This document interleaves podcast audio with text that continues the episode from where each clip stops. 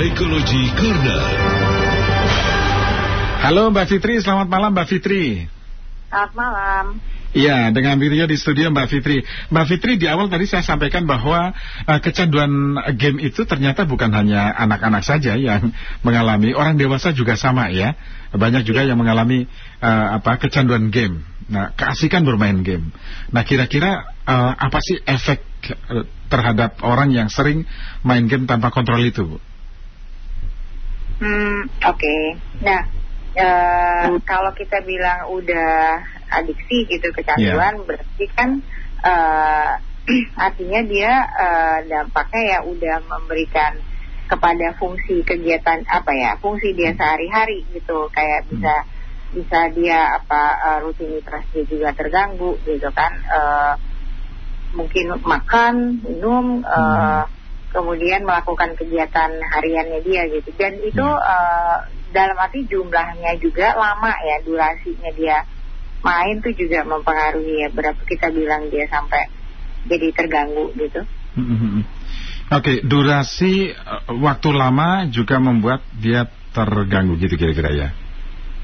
Iya, jadi um, maksudnya kalau kita bilang sampai dia kecanduan main game itu uh, ya karena dia waktu yang dihabiskan tuh lebih dari uh, eh, 8 jam sehari gitu tuh dia main game gitu sampai akhirnya uh, ya tadi kan uh, pekerjaan dia juga jadi terganggu kalau hmm. misalnya dia uh, sedang uh, belajar gitu ya yeah. dia fungsi dia sebagai pelajar gitu juga jadi mengganggu ke tanggung jawab dia untuk hmm. belajar kalau pekerja juga mengganggu uh, apa tanggung jawab dia di dalam pekerjaan seperti yeah. itu. Yeah. Nah, cara memperlakukan mereka yang kecanduan dewasa dan anak-anak kan tentu berbeda ya pendekatannya ya Mbak, Mbak Fitri ya. Yang lazim biasanya dilakukan yang paling sulit kan pada anak-anak Mbak Fitri. Nah ini bagaimana nih Mbak Fitri cara cara ngingetinnya, cara mengalihkan ya kebiasaan itu? Mm -hmm. Sebenarnya tadi ya kalau kita ngeliat uh, main game itu uh, artinya main game itu uh, banyak lah sekarang ya anak-anak main game. Cuma mesti dipilah kalau misalnya dia sampai adiksi, sampai kecanduan main game. Kalau kita bilang kecanduan itu uh, kalau dia di stop, kalau di stop tuh sampai dia nggak nyaman, sampai dia ngerasa gelisah, sampai marah-marah mungkin gitu ya, uh, sampai uh, jadi kayak ngerasa oh uh, kayak apa ada rasa salah gitu. Terus uh, Nah kalau seperti itu uh, dia sampai udah nggak bisa mengontrol dirinya sendiri terhadap perasaan dan pikirannya gitu. Nah tentunya sebenarnya uh, mau anak-anak maupun orang dewasa kita biasanya bantu pakai psikoterapi ya artinya uh, apa dia dibuat dulu lebih tenang gitu. Hmm. Nah nanti uh, dari situ baru pelan-pelan dimodifikasi lingkungannya gitu mungkin hmm. diatur kembali gitu diatur kembali kegiatan dia hariannya berapa banyak dia diizinkan untuk main, kemudian hmm. berapa dia juga di uh, apa dikasih pengalih gitu. Jadi maksud saya ini kita nggak melarang dia untuk main game, tapi tentunya dia kan ada harus diatur uh, juga kegiatannya gitu. Mungkin dia hmm. diajak untuk berolahraga yang lebih produktif gitu, hmm. terus kemudian dibantu untuk bersosialisasi dengan uh, teman-teman uh, sebayanya gitu. Kalau kita yeah. bicara anak ya, hmm. nah jadi seperti itu sih sebenarnya. Jadi uh, harus ada beberapa kalau sampai adiksi tentunya harus ada beberapa uh, pendekatan yang dilakukan. Bahkan ya tadi ya selain psikoterapi juga uh, pola pikirnya dibantu untuk dikembalikan ke ke uh, pola berpikir yang seharusnya. Pakai kita bilang tuh namanya modifikasi perilaku kognitifnya gitu. Jadi kognitif behavior terapi yang biasanya digunakan diajak anak ini untuk membuat uh, target bersama, kemudian dia berpikir bagaimana cara dia menenangkan diri untuk dia tidak uh, tetap yakin dengan dirinya bahwa dia punya kegiatan lain yang lebih positif. Ya, oke okay, baik. Mbak Fitri sebelum kita lanjut kita buka line telepon Mbak Fitri ya untuk pendengar yang ingin bertanya langsung baik melalui telepon atau melalui SMS WhatsApp. Boleh ya Mbak Fitri sekarang kita buka line telepon ya. Oke. Okay. Baik, pendengar kami buka line telepon sekarang. Silakan Anda bisa sampaikan pertanyaan Anda di 0215869000 SMS atau WhatsApp di 0811806543. Saya masih membahas mengenai solusi mengatasi kecanduan bermain game ya. Apa yang harus dilakukan baik uh, untuk orang dewasa yang kecanduan itu ataupun buat anak-anak? Ya, silakan. Bagaimana sih caranya mengatasinya begitu ya? Terus dampaknya apa? Silakan Anda bisa tanyakan langsung 0215869000 SMS WhatsApp di 0811806543. Kami masih bersama dengan psikolog Fitriani Sumarlis SPSI MSI. Baik, Mbak Fitri saya sampaikan beberapa pertanyaan melalui WhatsApp di antaranya dari Pak Heru. Pak Heru di Tebet menanyakan anak saya usianya lima tahun, laki-laki. Dia suka banget main game, sehingga kadang suka di luar kontrol emosinya. Gitu. Hmm. Nah, apa solusinya nih? Mbak Fitri, mungkin bukan hanya Pak Heru, tetapi banyak orang tua yang merasakan uh, problem yang sama nih, Mbak Fitri. Hmm, oke. Okay uh, tadi yang udah saya sampaikan uh, di awal gitu ya. Hmm. Jadi uh, sebenarnya waktu itu dibuat kembali uh, porsinya menjadi lebih berimbang gitu ya. Artinya uh, kan kalau tadi porsi mainnya terlalu banyak, berarti kita harus atur kembali gitu. Atur kembali dalam artian masih membuat kesepakatan gitu dengan anak dan uh, biasanya kalau anak-anak kan um, uh, apa ya namanya kalau dia sampai marah-marah nah itu yang kita perlu sampaikan bahwa karena dia main game misalnya dia, dia bisa men, uh, dia menjadi menjadi apa uh, marah sama orang lain itu perlu disampaikan kan. Kondisi itu perlu disampaikan sehingga uh, diajak anaknya untuk bisa uh, untuk menjadi lebih baik gitu. Biasanya anak kecil juga bisa umur lima tahun tuh udah bisa kita ajak bicara gitu loh bahwa hmm kalau misalnya marah-marah seperti ini nanti kamu nggak bisa uh, apa namanya uh, sama orang tua misalnya uh, sama kan berarti nyakitin nyakitin uh, orang tua nyakitin mungkin ada saudaranya atau siapa hubungannya dengan orang yang ada di sekitarnya menjadi terganggu. Nah uh, kita ajak bahwa uh, kita berikan motivasi untuk dia ayo kita kita perbaikin gitu. Nah caranya tadi uh, kita atur main boleh tapi bisa dikurangin dulu gitu ya. Hmm. Nah tapi ketika dikurangin lantas dia harus melakukan kegiatan apa supaya pikirannya tidak ter apa ter kembali lagi pada game kan. Nah berarti harus dicarikan kegiatan pengganti yang juga sama menariknya um, dan sebaiknya dibuat juga menyenangkan karena yang yang agak sulit kan kalau kita harus ini kan kalau dia sampai senang Berarti kan kita harus cari yeah. kegiatan juga punya kes nilai kesenangan yang kurang lebih serupa yeah. gitu dengan si game tadi. Oke, okay. baik. Kita sapa Mas Budi Samudra di Lampung Timur. Mas Budi, halo. Ya, Mas Budi. Ya, silakan Mas Budi. Ya. Saya suka sama Mas Budi ini ketawa lepas, nah, enak ketawa ini. Nah, gitu ketawa enak. Ini bukan dengan Mbak siapa ini? Iya, dengan Mbak Fitri. Uh, Mbak Fitri, malam Mbak Fitri. Malam. Ini ini tanya gini Mbak Putri, emang hmm. iya ponakan saya apa anak-anak tetangga itu emang kayak gitu. Main game itu kalau usia berapa tahun Mas Budi? Uh, kelas 6 Oh, 6, kelas uh, kelas iya, kalau sinyalnya sinyalnya apa? Sinyalnya gangguan gitu apa dia marah sendiri. Disuruh ibunya suruh bapaknya gitu dia okay. marah. Nggak diam aja tuh. Nggak mau nggak mau nggak mau apa? Nggak mau jawab. Baru-baru mau jalan dekat mau jawab juga nggak mau gitu Iya, iya. Terus itu ya. ini saya mau nih Mbak Fitri, emang benar Mbak katanya kalau banyakkan main game itu merusak otak motorik apa-apa gitu loh. Iya. Gitu. Ya. Tuh, ya itu kadang-kadang ini ya, apa namanya tuh sering benar dari, dari kecil gitu. Jadi banyaklah di mana sih. Jadi emosinya kadang nggak stabil ya Mas Budi ya. Kenapa Mas? Emosinya nggak stabil ya. Iya, disuruh hmm. ibunya marah, diem gitu.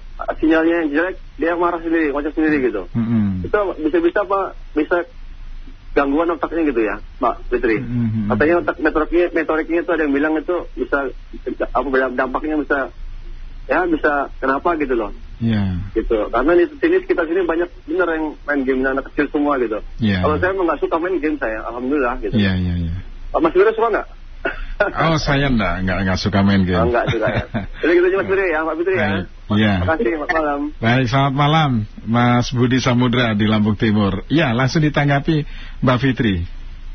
Ya, uh, sebenarnya kalau misalnya uh, ya tadi tuh ya sebenarnya kalau dia dampaknya udah sampai marah-marah gitu cuma ya sinyalnya jelek dan sebagainya kan itu tadi yang kita bilang kalau uh, menjadi gangguan ya jadinya yang tidak hanya uh, perasaan senang yang awalnya mungkin buat buat uh, apa main game itu buat kesenangan tapi akhirnya malah jadi uh, memberikan dampak buruk uh, buat dirinya maupun lingkungannya. Nah, uh, kalau tadi dampaknya uh, terhadap perkembangan motorik sebenarnya kalau dia sudah uh, besar gitu ya umur tadi kan 12 ya kalau saya nggak salah 12 tahun gitu. Nah, sebenarnya lebih kepada uh, selain emosi juga uh, sebenarnya kondisi fisiknya ya, uh, stamina apa kelelahan gitu. Biasanya tuh kalau kayak gitu tuh juga makan nggak teratur gitu kan.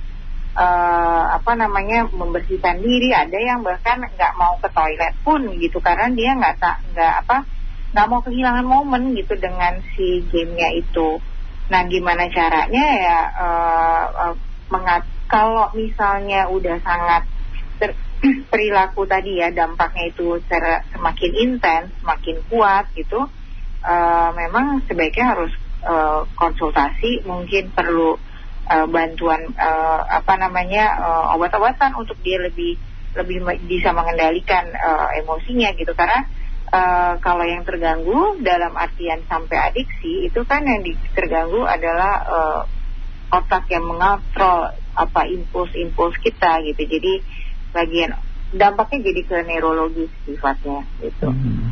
Nah itulah uh, mungkin uh, sebenarnya dari awal tuh sebaiknya uh, sudah harus mulai dibatasi kalau yeah. untuk kita bicara main game ya. Hmm, hmm, hmm. Jadi tetap ada ada gangguan pada fungsi pada motorik otak anak tersebut ya, Mbak Fitri ya? Bukan, kalau motorik kan kita melihatnya kalau motorik itu lebih ke ke kontrol gerakan gitu ya. Sebenarnya hmm. ini bukan kontrol gerakan ya, tapi emosinya, memang pola hmm. pikirnya gitu. Jadi yeah, yeah, yeah, yeah. kayak orang adiksi yang lain gitu, kecanduan obat gitu ya, e, narkoba gitu. Nah itu kan yang terganggu memang saraf di otaknya ya bahwa yeah. dia udah dia mempersepsikan sesuatu senang aja. Jadi dari gitu. Apa yang yang menjadi kesukaan dia, hobinya dia, kesukaannya dia, ketika ada orang yang mengganggu menurut dia, maka dia akan memberi me, me, merespon dengan reaksi yang berlebihan begitu ya Mbak Mbak Fitri ya. Iya. Dan dia udah nggak bisa kontrol gitu. Jadi oh. apa? Kan kita ada kita punya uh, bagian di otak di uh, namanya prefrontal frontal hmm. itu hmm. mengatur impuls jadi kita bisa menunda hmm. Jadi misal oh ya ini nggak boleh nih gitu nah itu jadinya uh, terganggu itu kemampuan kita untuk menunda ada fungsi yang yang kita harusnya bisa rem gitu yeah. Ya. uh, itu nggak nggak bisa berjalan dengan optimal gitu. Mm -hmm. Oke, okay. baik. Jadi uh, memang, nah Mbak Fitri, apakah mereka ini yang pada usia masih uh, usia anak-anak begitu ya, dia akan sembuh pada nantinya, atau justru akan semakin uh, menjadi edit sekali gitu, semakin kecanduan sekali? Kalau kita bisa hindari atau kita bisa antisipasi gitu ya, kita di, udah deteksi nih dari awal gitu, -hmm. wah ini mm-hmm. kayaknya gamenya udah mulai kebanyakan nih gitu ya Nah itu uh, sebenarnya menurut saya masih bisa kita uh, latih kembali kepada uh, fungsi eksekutif atau fungsi pengelolaan diri yang yang uh, positif gitu ya, apa fungsi pengelolaan diri, fungsi eksekutif yang uh, baik gitu, yang sesuai dengan uh, kegiatan yang seharusnya memang dilakukan lebih produktif lah gitu ya. Hmm. Nah, tapi kalau misalnya dia sudah berlanjut sampai tadi ya, udah udah mengganggu semua uh, ibaratnya udah kebablasan gitu mungkin ya bahasa hmm. bahasa simpelnya gitu oh udah hmm. kebablasan dengan frekuensi waktu gitu dan kemudian memberikan dampak psikologis jadi kayak udah ada uh, mengganggu emosi psikisnya ya hmm. itu berarti harus ada treatment yang lebih spesifik gitu nggak cuma hmm. sekedar dihentikan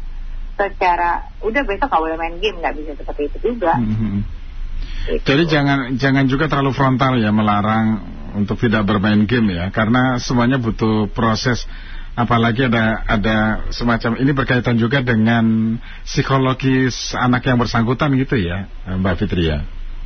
Uh, menghentikan itu kita lihat juga sih Pak. Maksud saya gini, uh, kalau dia memang masih dalam kondisi uh, katakanlah uh, sehari itu dia uh, tidak sampai kan satu jam dua jam itu masih masuk akal gitu. Tapi kalau misalnya dia udah mulai nambah gitu dan udah mulai ada tanda-tanda dia nggak mau pak anak yeah. ini nggak patuh untuk uh, tanggung jawab sama sekolahnya gitu. Mm -hmm. Nah itu uh, mulai dibatasin ya. Mm -hmm. Bahkan sebenarnya kalau menurut saya ketika orang tua itu um, mulai mau mengenalkan ini kan juga awal mulanya kan dikenalin ya.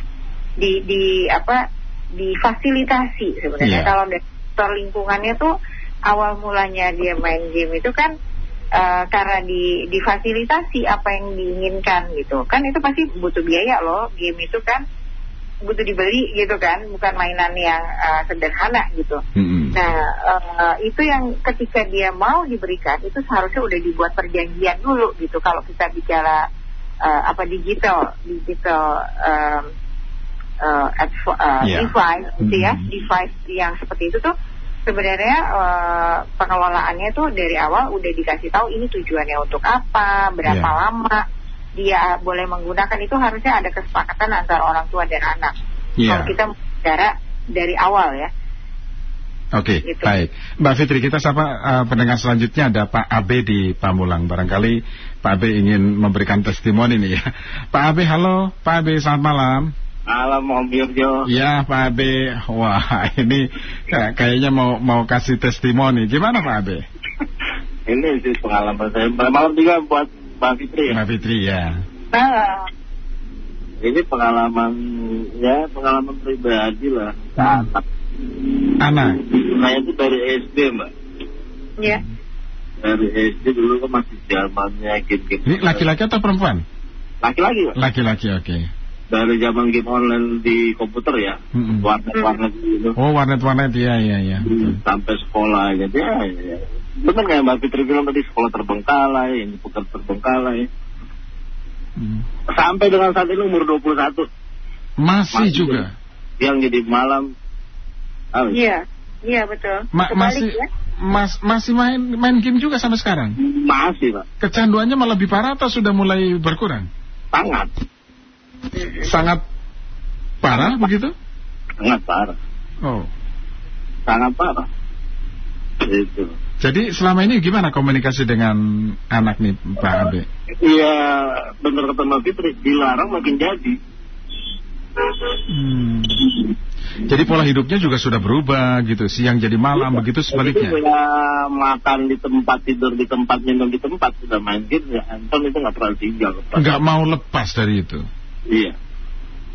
Wah. Handphone kabel panjang itu nggak lepas. Hmm. Jadi kalau misalnya komunikasi apa kumpul dengan keluarga atau makan atau apa itu gimana komunikasinya? Iya kalau makan sih makan. Makan makan aja ya. Capek itu ya makan terus lanjut lagi. Kadang malam sampai ketemu pagi, ketemu siang lagi. Jadi capek tidur, tidurnya jadi siang, ketemu sampai ketemu malam lagi, main lagi. Ini kan kuliah berarti usia 21 tahun ya? Udah harusnya udah, memang sudah bekerja, tapi bisa kerja pun sama edik lah. Kalau edik ya susah. Oh, oke, okay, oke, okay, oke. Okay. Ya. Oke, okay, jadi kira-kira kira-kira bagaimana sih caranya gitu ya Pak B solusinya kalau sudah ya, edik banget itu gimana kita, kita mau arahkan pun malah kita malah bukannya kita ini malah jadi berantem ya lagi. Oh, iya, iya, iya. Nah, akhirnya ya sudah uh, saya sampaikan kesadarannya saja berubah tapi nggak bisa kita mau mengatur pola hidup ya kalau sudah hedik itu udah susah kayaknya ya begitu ya oke oke oke iya. oke awal awalnya bagaimana Pak Abe sampai nggak mau di ya awalnya ya ikut-ikut teman main game bolos sekolah ya biasa lah hmm. Kenakalan anak-anak. SD SD itu mainnya di apa ya. di warnet-warnet gitu ya? Di warnet, padahal di rumah juga ada komputer, tapi dia lebih nyaman main di warnet. Karena kumpul dengan teman-temannya itu ya Pak Abe ya? Iya, betul. Oke, okay, baik. Saya saya turut prihatin nih Pak Abe kalau kondisinya sudah seperti itu. Mudah-mudahan ada kesadaran ya dari uh, putranya Pak Abe ya. Amin, amin, amin, amin. Baik, terima kasih Pak Abe sudah berbagi apa testimoni ya malam hari ini. Terima kasih Pak Abe. Terima kasih, saat selalu. Baik. Selamat malam Pak Fitri. Ya. Malam. Ya Mbak Fitri, apa yang disampaikan Pak Abe, ya sekali lagi banyak juga yang mengalami hal yang serupa. Bisa sembuh nggak sih Mbak Fitri kalau kondisinya sudah seperti itu? Uh, ya tadi ya, kalau misalnya busuk butuh usaha, jadi udah nggak bisa dalam artian kita cuma memodifikasi lingkungan saja gitu. Modifikasi lingkungan tuh dalam artian tadi ya, memberikan motivasi, terus kemudian uh, mengajak diskusi Sepertinya kalau udah seperti itu polanya berubah, saya sih sarankan untuk berkonsultasi dengan uh, psikiater gitu ya untuk mungkin dibantu tadi dengan farmakoterapi gitu. Jadi ada ada bantuan uh, obat obatan yang memang akan membantu mengendalikan uh, emosi pikirannya gitu ya. Nah kemudian baru kita masuk ke dalam memberikan motivasi pada uh, anak ini untuk uh, yuk kita uh, rubah uh, apa namanya uh, kehidupan gitu karena kan dia juga harus bertanggung jawab sama kehidupannya karena ini kan udah masuk ke, ke usia dewasa muda ya. Nah, e, memang nggak gampang gitu, tapi memang butuh butuh kerjasama udah nggak bisa dengan orang tua dan anak saja gitu. Kalau menurut saya kalau memang betul-betul ingin dirubah gitu ya tadi mungkin bisa konsultasi ke ahlinya. Uh, kemudian uh, ada beberapa ya tadi uh, dengan psikiater terus kalau dengan psikolog biasanya psikolog yang akan membantu untuk mengarahkan pola pikirnya untuk bisa fokus pada apa sih yang ingin dicapai gitu. Jadi dia punya target apa sih? Nah, sebenarnya kita juga perlu lihat gitu ya. Sebenarnya awalnya tuh kenapa sih dia mau main? Oke, okay, tadi dibilang bahwa dengan teman gitu ya, karena merasa senang. Nah, uh, tetapi biasanya tuh uh, rasa senang itu kan uh, muncul tuh ada beberapa hal gitu ya yang menyebabkan orang uh, jadi pengen main game gitu.